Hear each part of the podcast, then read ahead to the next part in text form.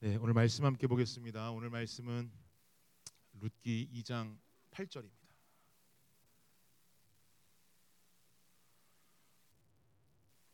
룻기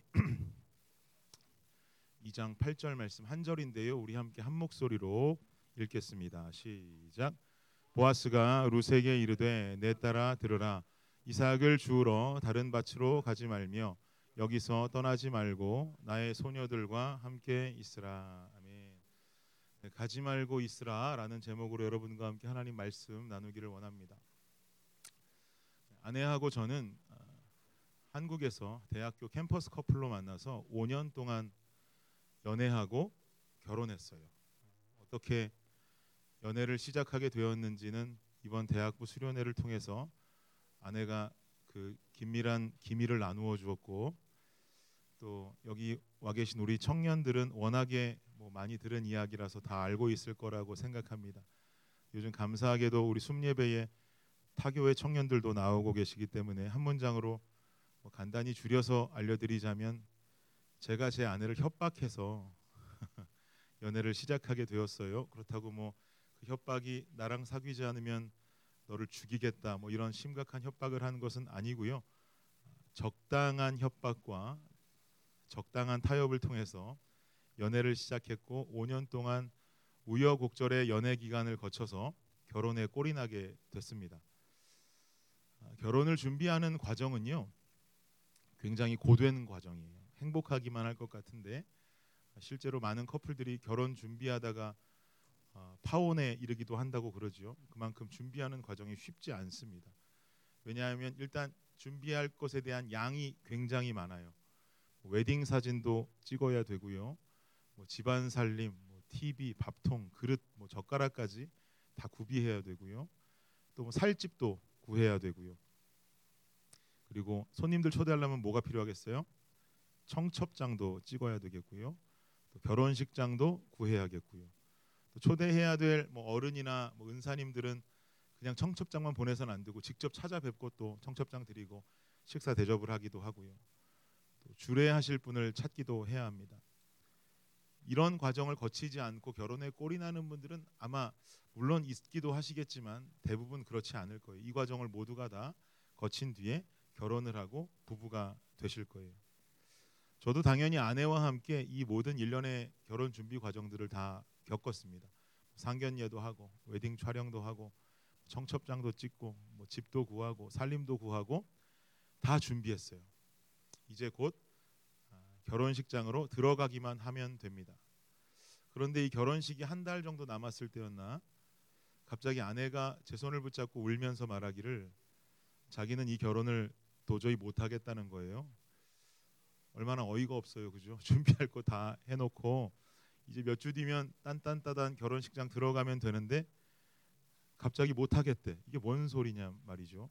별의별 생각이 다 들었어요. 뭐 아, 내가 마음에 안 드는 반지를 해줬나? 뭐 아니면 우리가 뭐 뭔가 더 내가 많은 것을 요구했나? 뭐 이런. 근데 우리는 굉장히 결혼식을 간소하게 했거든요. 그것도 아닌 것 같고. 도대체 왜 갑자기 결혼을 못 하겠다고 그러나? 뭔 소리냐? 그래서 물었어요. 왜 결혼을 못 하겠니? 라고 제가 물었더니 어, 하는 대답이 자기가 이 결혼에 대한 확신이 없다는 거예요. 이건 또 뭔 소리야? 연애를 5년 했는데 결혼을 약속하고 뭐 좋다고 뭐 난리칠 땐 언제고 갑자기 확신이 없다니 이게 뭔 소리냔 말이죠. 그런데 일단 신부가 결혼을 못 하겠다고 말하, 말했다는 건 신랑과 신부 갑과 을 사이에서 신랑은 자연스럽게 을이 되지요. 너 도대체 뭔 소리냐고 흥분을 하고 화도 낼 수가 없어요. 그리고 심지어 저희 결혼 몇 달 전에 우리 학교 선배가 어, 피아노과 누나랑 결혼을 하는데 어, 신랑이 결혼식장에 안 나타난 사건이 있었어요. 저는 축가를 하러 갔는데 이제 성악과 선배가 결혼하면 축가를 전 학생들이 합창으로 가거든요. 합창단 80명을 데리고 선배 결혼식에 축가를 하러 갔는데 신랑이 안 오는 거예요. 왜 안 왔나 봤더니 저는 뭐 사고가 났나 무슨 일 있나 했더니 이 신랑이 한 말이 자기 결혼에 확신이 없다면서 도망갔다고 그러더라고요. 그때는 제가 뭔 그런 일이 있나? 뭐 이런 일이 있나? 여러분 이건 인생을 살면서 여러분 지인을 통틀어서 한 번도 경험하기 힘든 일이에요. 신랑이 결혼식장에 안 나타난다는 건 아니 신부가 안 나타나는 건 안 나타나는 건 우리가 뭐 예상이라도 해볼 수 있어도 신랑이 안 나타나는 건 너무 찌질하고 비겁하지 않습니까? 어쨌든 뭔가 자기는 결혼의 확신이 없다면서 도망가 버렸어요. 그때는 뭐 이런 일이 다 있나 하고 지나갔는데 아 이 사건이 곧 내 사건이 될 수도 있겠다라는 불안감이 몰려오는 거죠. 그래서 일단 아내에게 화는 못 내고 아내를 위로하고 아, 그래 뭐 너 마음 잘 알겠어. 근데 우리 한번 잘 생각해 보자라고 일단 집으로 들여보내고 저도 집으로 돌아왔어요. 그리고는 인터넷이나 뭐 이런 것들을 통해서 아내의 심정이 지금 어떤 심정인지 좀 알아보게 됐어요. 그런데 아내가 가진 그런 신부의 감정은 어느 신부에게나 결혼 전에 찾아오는 심경의 변화라는 거예요. 혹시 합격자매도 그랬습니까? 결혼 전에 그런 심경의 변화가 있었어요? 없었어요? 당신 왜 그랬어? 제가 인터넷을 보니까 누구 또 결혼한 사람 없나 물어보고 싶네요, 갑자기. 음, 혹시나 우리 자매님들 결혼 전에 그런 심경의 변화가 생기면 저한테 카톡 한 통 주세요. 제가 용기를 가지고 살 수 있을 것 같아요. 어, 뭔가 자매들에게 찾아오는 공통적인 심경의 변화라는 거예요. 자기 인생의 전체를 맡길 수 있는 한 남자를 만나는데 이 남자가 정말 내 남자일까? 내가 평생을 내 인생을 맡길 만한 내 배우자일까? 이 남자와 나는 결혼하면 평생 행복하게 살 수 있을까? 내가 실수를 하는 것은 아닐까? 전도사님 이런 생각하죠? 해요 안 해요? 하지 마세요. 많이 하는 것 같아서 하는 소리야. 아직 하면 안 되는 시기예요. 이런 걱정 처음부터 하면 안 됩니다. 어쨌든 결혼을 앞둔 사람들은 이런 걱정을 하게 된다는 거죠. 제가 그래서 너무 답답해서 당시에 이미 결혼을 하신 제 주변에 친한 형님께 전화를 걸었어요. 그래서 아, 형, 형 얼마 전에 이런 일이 있었어. 우리가 나한테 이렇게 이야기하더라고 말했더니 그 형이 말하기를 뭐라고 말하냐면 야, 네 형수도 그랬어. 그러는 거예요. 그러니까 마음에 좀 안정이 되더라고요. 내가 평생을 함께 할 사람, 평생 함께 살아갈 가정을 꾸리는 것은 인생에 있어서 정말 중요한 일이죠. 결혼이라는 건 그래서 일대일 관계에 이루는 어떤 그런 집안의 혼사가 아니라 집안과 집안이 만나는 경사라고 말하지 않습니까? 그만큼 불안함 속에 시작하고 살아가는 과정 중에도 평안을 찾지 못하면 결혼을 하, 결혼해서 살아가는 그 과정 속에서도 과연 내가 잘 선택한 것인가라는 의문을 계속 안고 살아가게 될지도 모릅니다. 오늘 본문은요. 드디어 보아스라는 남자와 루시라고 하는 여인이 만나는 장면을 담고 있어요. 성경은 구약 성서 곳곳에 예수 그리스도를 예표하는 모델들을 숨겨두고 있습니다. 그 중 한 사람이 바로 보아스죠. 그 이유는 여러 가지 이유가 있지만 일단 루시라고 하는 여인이 이방 여인임에도 불구하고 그 여인을 품어 주었다라는 거예요. 당시 이방 여인 그리고 이방 여인 중에도 과부는요. 보아스가 거느린 보아스의 하녀, 시녀보다도 더 하층민으로 대해지던 시절이었어요. 그런데 이 보잘것없는 한 힘없는 여인을 품어주고 보아스는 그 여인을 조건 없이 사랑했습니다. 그 이방 여인을 품고 조건 없이 사랑했다라는 것 자체가 예수 그리스도의 모습을 구약 성서에서 미리 예표하는 보여주는 대목임을 알 수 있는 것이죠. 그래서 저는 오늘 본문을 우리가 함께 이해하기는요. 이 보아스라는 인물에 예수님을 대입하고 루시라고 하는 인물에 우리 자신을 넣어서 생각해 보기를 원해요. 그럼 오늘 본문 8절 아까 읽었던 그 8절을 보아스를 예수님으로 룻을 여러분 각자의 이름을 넣어서 그리고 딸이라고 하는 단어는 여러분의 성별대로 딸과 아들을 넣어서 한번 다시 한번 봉독해 볼까요? 8절 띄워 주시고 한번 읽어 보겠습니다. 시작. 예수님이 준일에게 이르시되 내 아들아 들으라 이삭을 주우러 다른 밭으로 가지 말며 여기서 떠나지 말고 나의 소녀들과 함께 있으라. 이렇게 읽어도 전혀 문제가 없는 거예요. 예수님이 준일에게, 예수님이 종석에게, 여만에게, 대성에게, 종현에게 이르시되 다 또 너무 남자만 했네요. 예수님이 지아에게, 예수님이 지수에게 이르시되 내 아들아, 내 딸아 들으라. 이삭을 주우러 다른 밭으로 가지 말고 여기서 떠나지 말고 나의 소녀들과 여기 함께 있어라. 이 소녀들은 보아스의 하녀들을 말합니다. 예수님이 우리에게 말씀하시는 거죠. 아들아 딸아, 이삭 주우러 다른 밭에 가지 마라. 지금 룻은요 떨어진 이삭들을 주우면서 다니고 있어요. 앞에서 이삭을 따는 사람들, 재배하는 사람들 뒤를 따라서 떨어져 있는 이삭들을 주우면서 이 이삭은 룻에게는 어떤 존재입니까? 유일한 양식이었어요. 이 이삭이 없으면 룻은요 자기 시어머니인 나오미와 함께 생존할 수가 없어요. 이걸 가지고 집에 가져가야 죽이라도 끓여서 먹고 생계, 생명을 유지할 수가 있는 거예요. 결국 지금 보아스가 룻에게 이루고 있는 이야기는요. 내 생명을 얻기 위해서 더 이상 이 밭도 가고 저 밭도 가고 그 밭도 가고 하면서 전전긍긍할 필요 없다는 말씀을 하고 있는 거예요. 이삭 주우러 다른 밭으로 가지 말며라고 말하잖아요. 그리고 여기서 떠나지 말래요. 너의 생계와 너의 생명을 내가 책임지게 책임져 주겠다는 말이죠. 다른 곳에서 전전긍긍해봐야 네 생명 구할 수도 없고 너 생계 유지할 수도 없어. 내가 책임질 테니 그냥 여기 있어라라고 말하는 거예요. 이거 완전히 멋있는 고백이자 명령인 것이죠. 그것도 자기 시종보다도 못한 과부 이방 여인에게 베푸는 사랑입니다. 다른 밭에 가지 마라. 이 밭에서 이삭을 주어서 너의 생명을 찾아라. 곧 이것은 예수님이 우리에게 말씀하시는 거죠. 사랑하는 아들아, 사랑하는 딸아, 다른 데 눈 돌리지 마라. 다른 밭에 갈 필요 없다. 그냥 내 곁에 이 밭에서 있으면 너의 생계와 너의 생명을 내가 책임져 주겠다라고 하는 하나님의 약속인 거예요. 여러분 우리의 인생도 한번 돌아보자고요. 여러분은 무엇을 위해서 전전긍긍한 삶을 살아가고 있습니까? 이 시간 속으로 자기 자신에게 한번 질문해 보세요. 나는 무엇을 위해서 어디로 전전긍긍한 삶을 살아가고 있는가? 나의 삶의 목적은 무엇일까? 나의 삶의 목표는 무엇일까? 그 목적과 목표를 위해서 과연 나는 어디에서 무엇을 찾으며 살고 있는가? 마태복음에 나오는 한 청년의 이야기를 좀 잠깐 보기 원해요. 이 이야기는요 마태복음을 비롯한 모든 공관복음서에 담겨져 있는 스토리입니다. 먼저 이 청년의 정보를 먼저 알려드리자면 일단 가진 것이 많은 재물이 많은 부자 청년이에요. 나름 젊은 나이에 성공한 청년이죠. 부자 관원이라고도 합니다. 높은 관직에 올라가 있는 많은 재물을 가진 청년이에요. 사실 이런 청년의 모습은요. 오늘 이 자리에 나와서 앉아 있는 여러분 모두가 살고 싶어 하는 삶의 모습 아닙니까?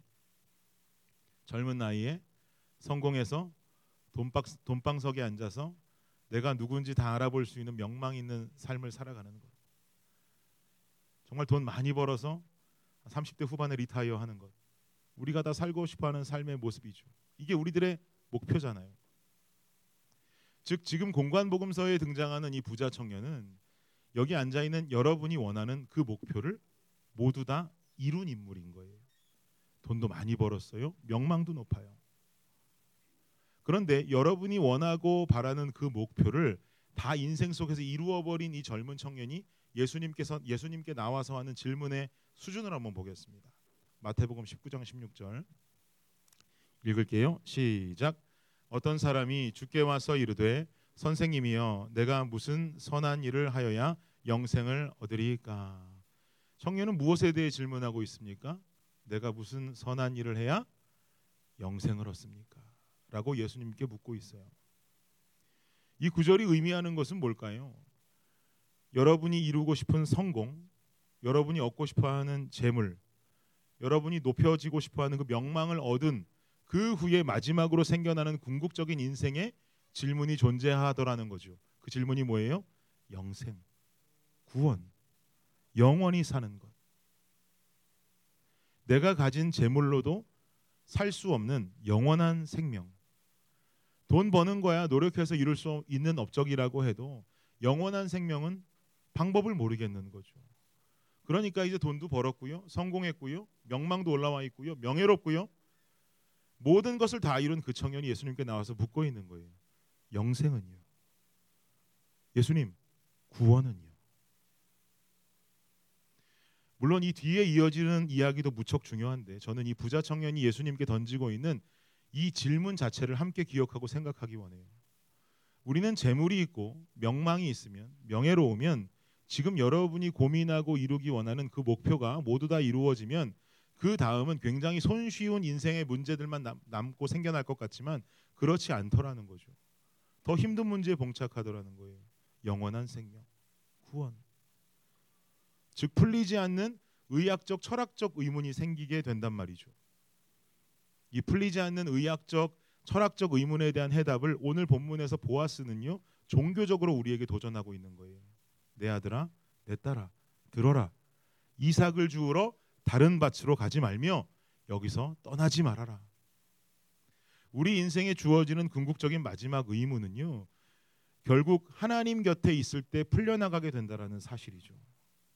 하나님 곁에 있으면 생명을 얻으러 다른 곳을 찾아다닐 필요가 없다는 말이에요. 그분이 곧 생명이시기 때문이죠. 요한복음 3장 16절 모두 남송하실 수 있죠. 읽어볼까요? 시작. 하나님이 세상을 이처럼 사랑하사 독생자를 주셨으니 이는 그를 믿는 자마다 멸망하지 않고 영생을 얻게 하려 하심이라. 아멘. 저는 이 진리 때문에 또 이 진리가 여러분 인생에 허락할 자유함 때문에 여러분께 자신 있게 권면합니다. 여러분 생명이신 주님 곁을 떠나지 마세요. 우리가 지금 읽은 3장 16절에서 뭐라고 말해요?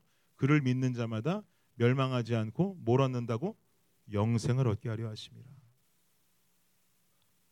그러니 우리는 주님 곁을 떠날 수가 없지요. 주님 곁을 떠나면 성공이 보이고 주님 곁을 떠나면 재물이 보여도 주님 떠나지 마세요. 예배 빼먹고 공부하면 주어지는 시간으로 더 빨리 성공을 이룰 수 있다 해도 그러지 마세요. 술 한 잔 마시고 접대해서 내 성공이 성공의 시간이 앞당겨질 수 있다 해도 여러분 그렇게 살지 마세요. 부정적인 방법 저지르면 내 성공을 앞당길 수 있다 해도 여러분 그 유혹에 절대로 넘어가지 마세요. 왜요? 그렇게 해서 성공한다 해도 결국 내게는 엄청난 크기의 질문이 또 다가오게 되어 있습니다. 어떻게 해야 영생을 얻을 수 있을까? 청년들이 간혹 질문합니다. 목사님 제 친구는 교회도 안 다니거든요. 예수님도 안 믿고요. 그런데 엄청 잘 나가고 성공의 가도를 달리고 있어요. 제 친구는 불교예요. 이 친구는 하나님도 안 믿는데 성공할 수 있는 것입니까? 그 친구 너무나 잘 나가거든요. 왜 나는 이 모양 이 꼴이고 쟤는 저렇게 잘 나가고 있는 것이죠? 저 자신 있게 대답할 수 있어요. 여러분 그거 부러워할 필요가 없어요.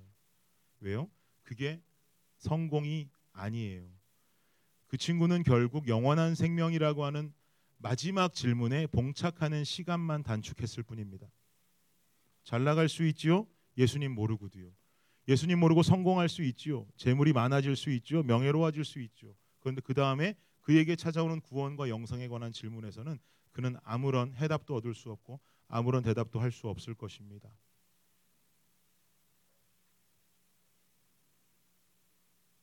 도리어 지금의 성공이 하나님의 은혜임을 깨닫고 그 은혜를 주변으로 나누는 삶을 살게 될 수 있는 방법은 여러분이 지금 주어진 위치에서 주님을 떠나지 아니하고 하나님 곁을 살아가면서 더디다 할지라도 하나님을 쫓아가는 삶, 그 삶 속에 성공을 이루는 여러분의 삶이 결국은 나중에 하나님의 은혜임을 깨닫고 그 은혜를 주변으로 나눌 수 있는 삶을 살게 될 것입니다. 이런 진리의 교육과 훈련이 되어 있지 않았던 부자 청년은요 마지막에 이런 말씀을 남기고 예수님 곁을 호련히 떠나버렸습니다. 마태복음 29장 21절 22절 읽겠습니다. 시작. 예수께서 이르시되 내가 온전하고자 할진대 가서 내 소유를 팔아 가난한 자들에게 주라. 그리하면 하늘에서 보화가 내게 있으리라. 그리고 와서 나를 따르라 하시니 그 청년이 재물이 많음으로 이 말씀을 듣고 근심하며 가니라. 모든 것을 다 가지고 있던 청년, 재물도 많았고 명예도 높았던 그 청년이 결국은 재물이 많은 이유로 구원과 영생의 질문 앞에서 예수님을 떠나서 호련히 가버렸어요. 자신의 재물이 자신의 것으로 생각되니까 나눌 수 없는 것이죠. 어떻게 얻은 재물인데 내가 내 인생 나 다 내팽개치고 최선을 다해 살면서 얻은 재물이고 명예인데 이걸 누구한테 나눠줄 수가 있어? 결국은 영생의 길을 찾지 못하고 사랑이신 예수 그리스도의 곁에서 떠나버립니다. 사랑하는 여러분, 내 인생이 더디다고 생각 들어도 주님 떠나지 마십시오. 주변에 잘 되는 사람들 보면서 그들과 같이 되려고 급한 마음에 예배 등지지 마십시오. 그렇게 살면 성공이야 하겠지요. 열심히 사는데 성공이라도 해야 되지 않겠습니까? 그거 성공 못하면 얼마나 억울한 인생이에요. 그러나 그 성공 뒤에 영생의 문제, 구원의 문제가 내 인생을 흔들기 시작합니다. 결국 암초에 부딪히고 기름은 새 나가게 되고 성공한 인생인 줄 알았는데 곧 침몰케 되는 큰 한 척의 배와 같은 불행 속으로 빠질지 모릅니다. 청년의 때라면 여러분 지금부터 주님 곁에 있는 훈련을 해야 됩니다. 다른 곳을 전전긍긍하며 살 필요가 없어요. 생명이 어디 있는지, 생명이 저 밭에 있나, 이 밭에 있나, 이삭 주우러 여기저기 다니지 마세요. 생명이신 주님, 생명이신 주님 곁에서 바짝 붙어 있기를 축복합니다. 그곳이 생명의 길이고 평안의 장소가 될 줄을 믿습니다. 하나님은 전능하신 분이세요. 제 아내가 저를 대하듯 저와는 다른 분이죠. 내 인생을 드릴 확신이 없다 라고 결혼 전에 도망칠 만한 우스운 대상이 하나님은 결단코 아닙니다. 그분은 끝내 나를 안아주시고 보살펴 주실 분입니다. 나를 창조하셨고 나를 구속하신 전능하신 하나님이신 줄을 믿습니다. 그분께 내 인생을 던져드리는 것, 그분께 내 인생을 더 가까이 가서 친밀한 삶을 살아가는 것, 이거만큼 귀한 일과 이거만큼 복된 일은 없는 줄을 믿습니다. 보아스는 결국 이방 여인이었던 과부 룻을 거두고요. 결혼해서 다윗의 대를 이어가는 여인으로 세우게 됩니다. 과부는 어려운 길입니다. 이방 여인은 더딘 길입니다. 그러나 보아스 곁에 있었더니 예수 그리스도 곁에 있었더니 룻은 결국 다윗의 증조 할머니가 되는 축복을 누리게 됩니다. 여러분 주님 곁에 있을 때 하나님께서 결국은 최후 승리케 하시는 은혜의 복을 우리에게 주실 줄을 믿습니다. 그 축복을 확신함에 따라갈 수 있는 여러분 되시기를 예수 그리스도의 이름으로 축복합니다. 결론을 맺을게요. 지금은 안 그러는데 몇 년 전에 저희 집 둘째 아이 마음이가 어, 1부터 10까지 셀 수 있다고 굉장히 기뻐했어요. 1, 2, 3, 4, 5, 6, 7, 8, 9, 10 이걸 세고 굉장히 자신을 자랑스러워했어요. 그러더니 어느 날 갑자기 자기 언니 열매가 도입해낸 새로운 카운트 방법에 충격을 먹었어요. 그 카운트 방법은 1부터 10을 거꾸로 세는 거였어요. 19, 87, 65, 43, 21. 마음이에겐 충격이죠. 어, 나는 이제야 1부터 10까지 제대로 셌는데 언니는 10부터 1까지를 거꾸로 센다고 충격이 된 거예요. 그때부터 갑자기 마음이도 열심히 그걸 연습하기 시작합니다. 그리고 자신은 할 수 있다고 생각했는지 크게 떠들기 시작합니다. 19, 87, 65, 34, 21. 이걸 계속 떠들어요. 19, 87, 65, 34, 21. 아빠는 할수 있어? 19, 87, 65, 34, 21. 언니는 할수 있어? 19, 87, 65, 34, 21. 열매가 비웃습니다. 그것도 모르냐는 표정으로 어떻게 19, 87, 65, 34, 21이라고 할 수 있냐는 거죠. 혹시 지금도 이거 틀린 거 모르시는 분이 계시는 거 아니죠? 19, 87, 65, 4, 3, 2를 3과 4를 바꿨더니 열매가 비웃어요. 열매는 모르는 게 없을까요? 도긴개긴이거든요. 그래봤자 두 살 차인데 열매도 자기가 자기 레벨 안에서 모르는 거 있기는 매한 가지예요. 영어 스펠링도 뭐 틀리고요. 한글 맞춤법도 여전히 틀리고 있을 때거든요. 더하기 빼기는 잘해도 곱셈에서 어려워하고 나누기는 너무 어려워할 때예요. 자기는 19, 87, 65, 43, 22를 제대로 세고 있다 해도 자기도 모르는 자기 레벨 속에 어려운 등급이 분명히 있는 거죠. 점점 고난이도의 세계로 들어가고 있는 거예요. 우리 아이들이 아이스 스케이팅을 배우고 있는데요. 요즘 열매랑 마음이가 레벨 1부터 시작했는데 올라가더니 레벨 4로 올라갔어요. 1, 2, 3, 4로 올라간 거예요. 그러면 더 재밌어 할 줄 알았는데 아이들 요즘 아이스 스케이팅을 가기 싫어합니다. 왜냐면 레벨 4에서 배우는 게 어렵거든요. 갑자기 앞으로 잘 가는 애들을 뒤로 가라 그러니까 얘들이 충격이 되는 거예요. 좀 더 배우면 좋을 줄 알았는데 좀 더 배우니까 더 어려워. 5에 가면 좋을까요? 5는 더 어렵겠죠. 6은 6에서 보통 다 포기한다 그래요. 인생은 살면서요 점점 점점 난이도가 힘든 세계 속으로 빠져들게 돼 있습니다.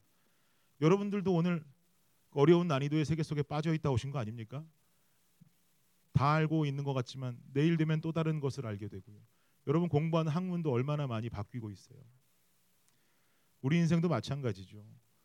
우리도 점점 살다 보면 어려운 과정의 세계 속으로 들어갑니다. 지금은 공부하니까 졸업하면 행복할 것 같지만 졸업하고 취업하면 취업하면 걱정 없나요? 여만 형제 걱정 없어요? 아니죠. 취업하면 더 걱정 많아져요. 아, 나는 목표가 결혼이야. 결혼하면 걱정 없을까요? 결혼하면 걱정이 세 배가 됩니다. 제가 장담할게요. 아기 나면 어, 결혼해서 아기 낳았으니까 난 자유야? 웬 자유야? 자유가 어디 있어요? 애 나면 자유가 사라지죠. 다섯 명 나면 인생 끝이에요. 점점 더 어렵죠.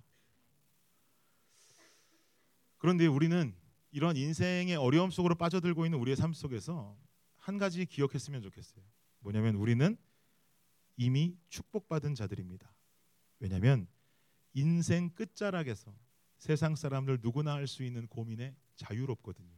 그 고민은 뭐라고요? 영생과 구원의 문제. 그 문제가 이미 해결된 우리는 이미 복받은 인생이에요. 인생의 마지막 문제가 해결됐다면 여러분 인생에 겪는 그 나머지 문제들은 때로는 힘들어서 오르막길을 가고 때로는 쉬워서 내리막길을 간다 할지라도 그게 반복되는 인생이 하나의 재미있는 게임이 될 뿐입니다. 우리는 마지막 문제가 끝난 사람들이니 여러분은 여러분의 인생 즐기며 사시길 바래요. 다만 어려울 때도 기쁠 때에도 주님을 떠나지 마시고 하나님 곁에서 다른 밭에 눈 돌리지 말고 하나님 앞에서 안에서 즐기고 살아낼 수 있길 바랍니다. 잊지 마십시오. 우리는 이미 인생의 문제들 중 끝판왕을 해결한 존재들입니다.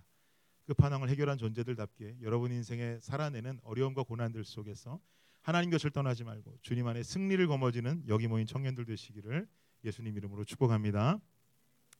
잠깐 이 시간 기도하도록 할게요.